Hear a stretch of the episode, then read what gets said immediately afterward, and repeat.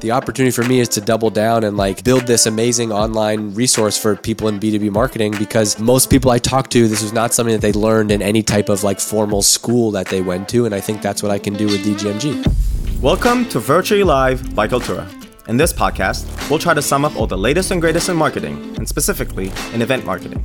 To help us do that, we've invited prominent marketing and business leaders to share their most important lessons and give their best predictions for the coming years.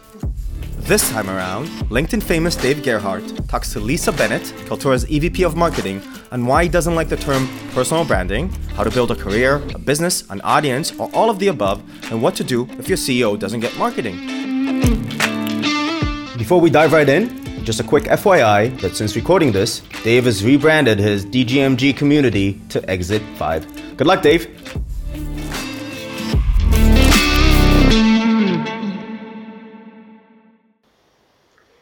Everyone. My name is Lisa Bennett, uh, VP Marketing at Kaltura. I'm coming to you today virtually live from the Tel Aviv area uh, in my daughter's bedroom, which has the best wall and the best frame in the house. And I am joined today by Dave Gerhardt. Uh, Dave, you want to say where you're coming from and introduce yourself? Yeah, I'm, I'm, I'm Dave Gerhardt. I'm coming to you virtually live from my house, the office in my house in Vermont. It's beautiful fall weather as we were just talking about here, and I'm uh, excited to, to be with everybody. Amazing, amazing. So thanks, Dave, for joining us. Um, I want to talk to you today uh, about marketing in general, but about marketers uh, specifically. Um, and it touches on our topic of virtual events and the marketing funnel, but I actually want to talk about us. Um, and I couldn't think of anyone better to do that with uh, than you. So, obviously, you have built an incredible personal brand. Uh, and and I wanted to ask you, you know, from your perspective, is that something that just kind of came to be, or is that actually something that at the time you premeditated about and and really thought about and planned for, uh, etc. I, I knew I knew what that I w- when I was six that this is what I wanted to be do do. I wanted to be LinkedIn famous. I knew it from when I was born and I committed to this and I'm so happy that we have achieved this uh, no, I have no idea. It's ridiculous. It's it's. I became I, I got into marketing and I've always kind of been a good like writer and communicator and I kind of channeled those efforts into marketing and I always just I just was interested in marketing like outside of work and outside of the jobs that I had and so I was reading people's blogs uh, you know probably like early 2010 ish and getting on people's email lists and uh, i started to get into podcasts and, and i think seeing other people have kind of blogs and stuff outside of work where they shared what they were learning was was all really interesting to me and uh, it kind of led to me starting up my own side projects of one or another and, and that eventually led to like social media and being on twitter and linkedin and uh, I kind of channeled all of the things that I post about to what I was learning and doing in marketing. And I found that when I did that, you attract an audience of people who are also doing marketing. And so um, I, I, definitely didn't plan it, uh, but I think it's one of the cool parts about social media today where, like, if you are learning about a topic and are interested in a topic and, and kind of build a career in a topic, you can kind of sh- you can share what you're doing and, and hopefully build a, a community of like-minded people around you. And then uh, a couple years ago was was mainly when I was like, oh, there could be bigger opportunities here. Uh, there's clearly a passionate audience about startups, about B2B marketing, about this stuff. It was really like the response to the things that I was putting out led to me feeding more of this. Like a post that I wrote that got a, a, a, ridiculous response about like how powerful copywriting is led me to go and create you know a talk about copywriting and a course about copywriting or um, you know seeing how much people valued the input from their peers in b2b marketing like oh you also do that at your company? Interesting. I'm stuck on that problem too. Led me to start this community. And so i think th- social media has been the tip of the spear for me to learn what people are interested in but um, definitely wasn't something that i that i planned on doing. But i think it's one of the cooler benefits of like of building something on, on online today. I, I, didn't set out to build a personal brand, but I'm able to like publish my thoughts and and and people that have similar thinking can can find me and and and maybe we connect on that. And I think that's pretty cool. It is pretty cool. Uh, absolutely. I think that you know also to some extent you're probably one of the people that actually formed the whole term uh, right in retrospect of personal branding and whatnot. So if if you were a marketer just starting out today uh, and you wanted to somehow create that personal brand, and actually not just a marketer. I mean, what are like a few tips that you would give people? You know, you touched on a bit a little bit, but kind of what would you um, advise for someone as a professional, marketing specifically, yeah. but not even to to create that well, personal I mean, brand?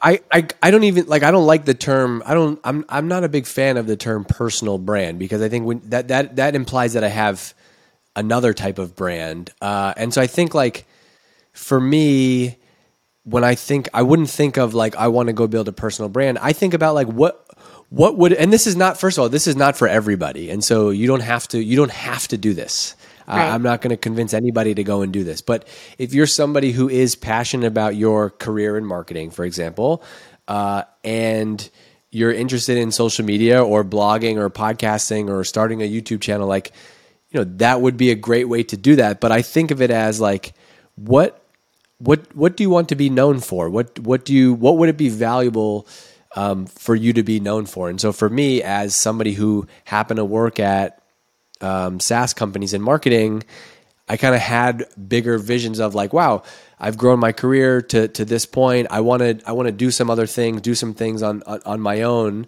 Um, I think I have an opportunity to build up more of a community in, in B2B marketing. And so that's what I'm going to focus on. It would be valuable to me in the for now and in the future to be known in the B2B marketing niche, right? And that could be completely different. Maybe you started a uh, a CBD seltzer brand, right? And it would be valuable for you to be, or, or, you want to one day. And so it could be valuable for you to be known in that space. I think, um, for better or worse, I am just me talking about marketing, uh, and that has what built my personal brand. And so it's not something that I'm that I'm consciously thinking about. I am consciously trying to put out content about marketing because I'm trying to build um, DGMG. Like I have something that I'm building this for now, and so I have no I have no shame in in, in doing that. I have like a why for what I'm trying to do.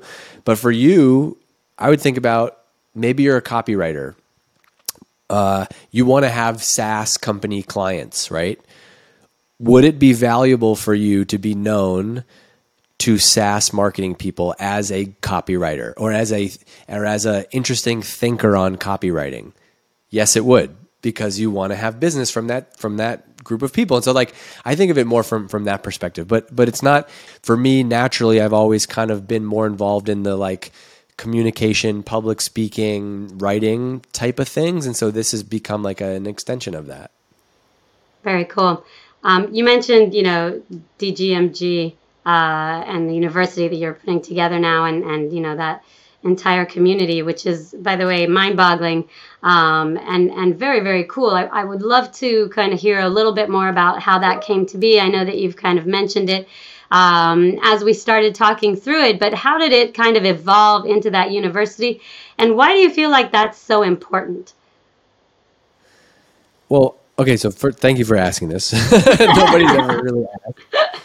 Um, it, it, started honestly. The, the real reason it started was I was uh, I worked at Drift for about four four years, and over the course of my time at Drift is when um, you know I, I focused most of my kind of like efforts on B2B marketing. And that's where I got that's a space that I got passionate about. I got I had knowledge in, I wanted to share more about that. And when I left my job at, at Drift, I was going to Privy and Privy's uh, more in the still a, still technically a B2B SaaS company, but they're in the e-commerce space in the Shopify ecosystem. And so I was like, man, it, I still want to talk about B2B marketing. I st- this is the stuff that I like to talk about. Um, how can I continue to do that when I go to Privy? And I was like, well, once I leave Drift, I'll start a podcast of my own. At the time, I had done a podcast at Drift, but now I can I can be my own publisher. I don't need to be at Drift to do that podcast. And um, because of the stuff that I had put out on LinkedIn and some of the like the responses that I was seeing to things were just like at a level of things that I hadn't seen from other content of mine before. And I was like, you know what? I'm going to charge for this. I'm going to start a membership. I want to try a Patreon for this. My my wife had been listening to one podcast that w- that she paid for on Patreon, and I thought that was a really interesting model. She paid like six dollars a month to have access to like some exclusive podcasts, and I was like, you know what? That sounds like a crazy idea, but I think this would work really well with my audience. And so when I left Drift, I announced that, and I put the first episode of the of the podcast behind the Patreon paywall, and I said, "So here, here's the full story about what I'm doing after Drift and why and blah blah blah." and I, I, got a couple hundred members from from making that announcement. I initially called it the A list. It wasn't called DGMG. It was just called like the A list. I made it up just to be like, this is my A list of people that I'm going to share whatever's on my mind about marketing. And people liked the things that I was sharing. But two things happened. Number one, they wanted a community. They wanted to talk to each other. And so people wanted to like post questions and I, I couldn't scale that. My inbox on Patreon, I had like a hundred messages from people who had questions. I was like, I should just be using the wisdom of the crowd here. There's a couple hundred people. Like if they could post this, Hey, what are you using for this vendor? Like with each other. Uh, and so I launched a Facebook, I've launched a Facebook group off of that. And that was the community aspect and it's been amazing. And then the university piece was, um, people really like the tactical like marketing lessons and learnings and i kind of realized like this is a weird b2b marketing. There's not a lot of like you know public information on this stuff. It's like i learned these things because i'd go to conferences and meet with people or i'd have a lunch with two other marketers or my former boss connected me with somebody else. And like that that's a i come from a position of privilege to be able to do those things. And like i want to try i wanted to try to like democratize that that knowledge a little bit. And like what if i could be what if dgmg that i ended up calling it like what if that could be the thing that you know people leaned on and, and, and learned from. And most companies have some type of like learning and development budget. And so I thought, you know what? I have an opportunity to, to fill a library with like everything you need to know to do B2B marketing, campaign planning, budgeting, uh, team org structure, uh, how to hire a creative videos, templates, guides, transcripts. And so, um, now I have an audience and I'm in a position where I can kind of get some of the best content. And so I'm like, the opportunity for me is to double down and like build this amazing online resource for people in B2B marketing because uh, most people I talk to, this was not something that they learned in any type of like formal school that they went to. And I think that's what I can do with DGMG. I think it's amazing. I mean, I've been following you for a very long time, and I think that um, the way that this has evolved has really just been out of, like you said, the need for knowledge. And I think that's a key need for anyone in any profession, but specifically in marketing, not to mention in the past two years. Um, but marketing is constantly evolving, it's constantly changing. Uh, and there are those B2B specific things that people need to know. And you're either going to, like you said, find out from your peers or, you know, go begging for crumbs, as you, if you will, um, or you're going to be able to find amazing resources. And I think that's what you're creating here. And uh, I would love to say, you know, on behalf of the marketing community, I think it's an amazing thing and, and we thank you for it. Um, I want to thank, thank, thank you. That that that's that's super that's super kind of you to to say it that way. Um, uh, there's some psychological uh, uh effect going there. Oh, this is what I was going to say to you, where I lost my train of thought. The most powerful thing, for, forget B2B marketing, the most powerful thing that I've learned through this is the power of uh, an audience and a community because absolutely because this community there's been this community like they almost tell me like what to do next, right? And it's not directly, but it's like I might post about something or I'll see a certain thread in the group that just like blew up and I'm like, "Wow. You know what? People really need like uh they need a camp they, they, they want a campaign planning resource. Like this question comes up over and over. There's a million questions about planning for 2022 hey let's do a planning session. So i think like to any to any business i'm, I'm writing a book and the whole book idea came from the group. And like i tested the title with the group. I was like hey what do you think of this? I got feedback on that. So for, for any business like whatever product you're selling b2b or not if you can have a community, if you can build some type of community of those people, and it has nothing to do with the product that you're selling, but where if you can get your basically dream customers to hang out and have conversations and be a part of that, the the advantage that creates for you and what you can then go create. Like I feel like I haven't had a lot of misses inside of DGMG only because I usually only go and do something when I kind of feel that rumble from the community. Which is amazing. I mean, it's uh, you know, I I, I want to say like. Um, you know, if you had to pinpoint, you you know, you spoke you spoke about planning for 2022.